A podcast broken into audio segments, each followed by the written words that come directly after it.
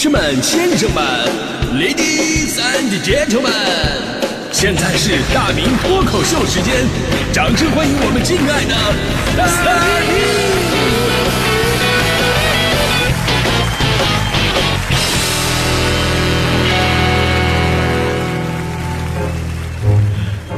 好，欢迎各位来到今天的大明脱口秀，我是大明。哎，我们都知道一首歌的歌词啊，对整首歌到底有多重要啊？小的时候呢，总是觉得啊，作曲是最难的吧，因为自己不会嘛。那歌词还不是张口就来吗？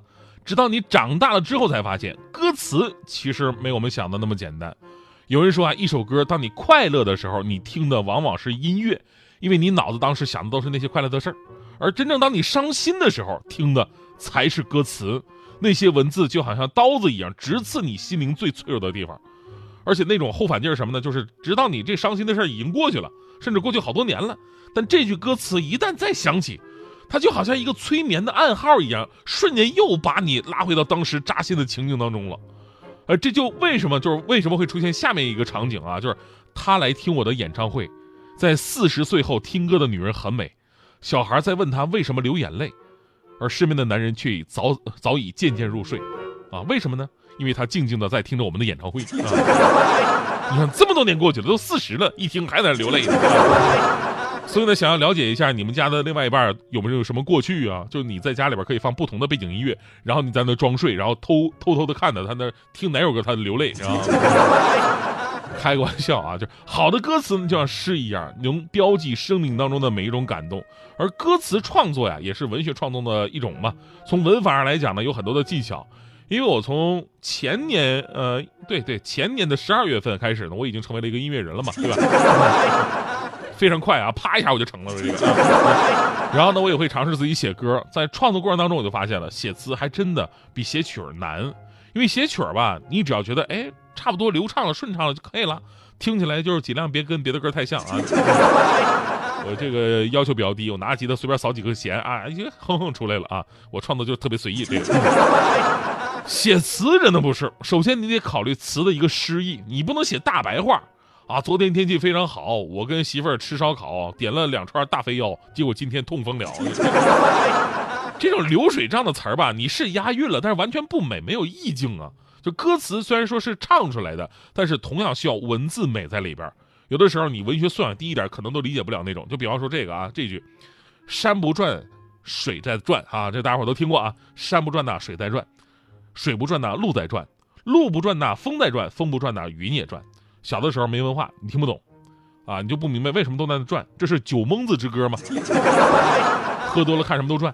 后来长大了啊，明白了，这是一种人生的变化啊。呃，歌词里边表达的是那种时光的流转，沧海桑田，物是人非，很有感慨。还有那首这个林俊杰的那首《江南》，以前一直没听明白，什么圈圈圆圆圈圈，天天天天的我深深看你的脸。小时候真不明白啊，什么意思啊？什么圈圈圆圆圈圈？你那金鱼吐泡泡吗？我相信，直到现在，很多朋友跟我那会儿都一样啊，会唱这首歌，但真的不知道这句歌词到底什么意思，对不对？后来我好奇查了一下，这首歌的灵感是源自漫画《风云》里边非常著名的一个故事，就是步惊云失手打死了自己的爱人孔慈，亲手把他埋葬，然后号称不哭死神的步惊云流下眼泪的这么一个桥段。歌词完全对应的是那个场景，那圈圈圆圆圈圈说的是当时啊天气阴沉下雨，雨水在水面上荡起了阵阵涟漪。圈圈圆圆圈圈。哎，作词人没直接写水面上荡起阵阵涟漪，而是用圈圈圆圆圈圈这种更直观的视觉效果去描写的，可以说非常有新意。除了听不懂，真的是一点毛病都没有。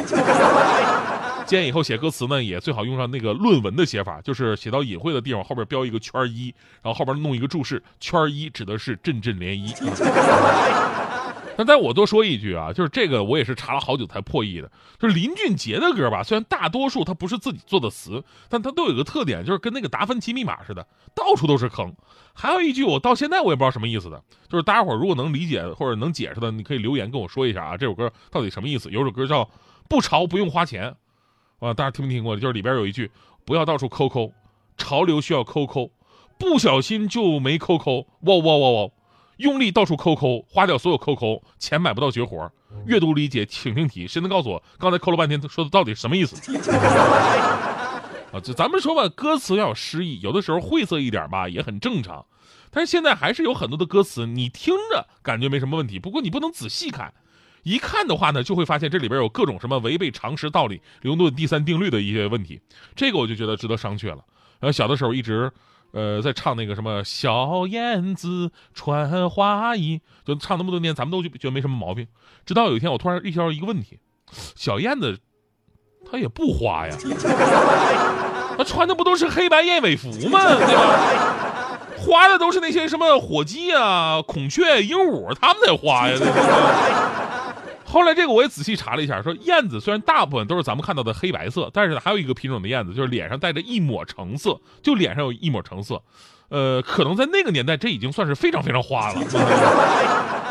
然后呢，还有好多歌里边都有 bug。你比方说李宇春下个路口见，东京下雨淋湿巴黎，东京下雨淋湿了巴黎，这得多大风啊！阿杜的他一定很爱你，就是因为在车里边看到了他和呃他的爱人啊，他他爱的人吧，跟别人非常的甜蜜，然后他就唱出那句非常经典的“我应该在车底，不应该在车里”。我的天，我在想，多大点事至于到车底下去吗？再说什么车底能让你随便躺？你不得拿千斤顶先顶起来再，对吧？你不想看到这一幕的话，你完全可以唱“我应该在家里，不应该在车里”，对吧？或者你可以在厕所里，你在单位里，你在酒吧里，你在三元里，哪儿都行，对吧？都比在车底下科学呀。他这个蔡依林的布拉格广场啊，布拉格广场有一句这么唱的，说：“呃，不远地方你在啊，不远地方你远远吟唱，不远地方你远远吟唱，请问到底远不远？” 苏打绿的小情歌啊，受不了看见你背影来到，写下我度秒如年难挨的离骚。我就请问，背影他怎么来到？你是倒着走的吗？这个，而刚才说的那些都是我特别喜欢的一些经典歌曲啊。只不过呢，就是因为太喜欢听的多了，所以有的时候想的就比较细。这事告诉你道理啊，就是写词儿真的是一个特别精细的活儿。我记得之前有次周杰伦啊，周杰伦出新歌叫《不爱我就拉倒》，大家伙儿对这个歌有印象是吧？当时很多朋友都在吐槽啊啊，就那个歌写的歌词啊太随意了。什么割裂的胸肌？如果你还想靠，有种你就别跑。很多朋友听完以后啊，说方文山，你赶紧回来救救周董吧。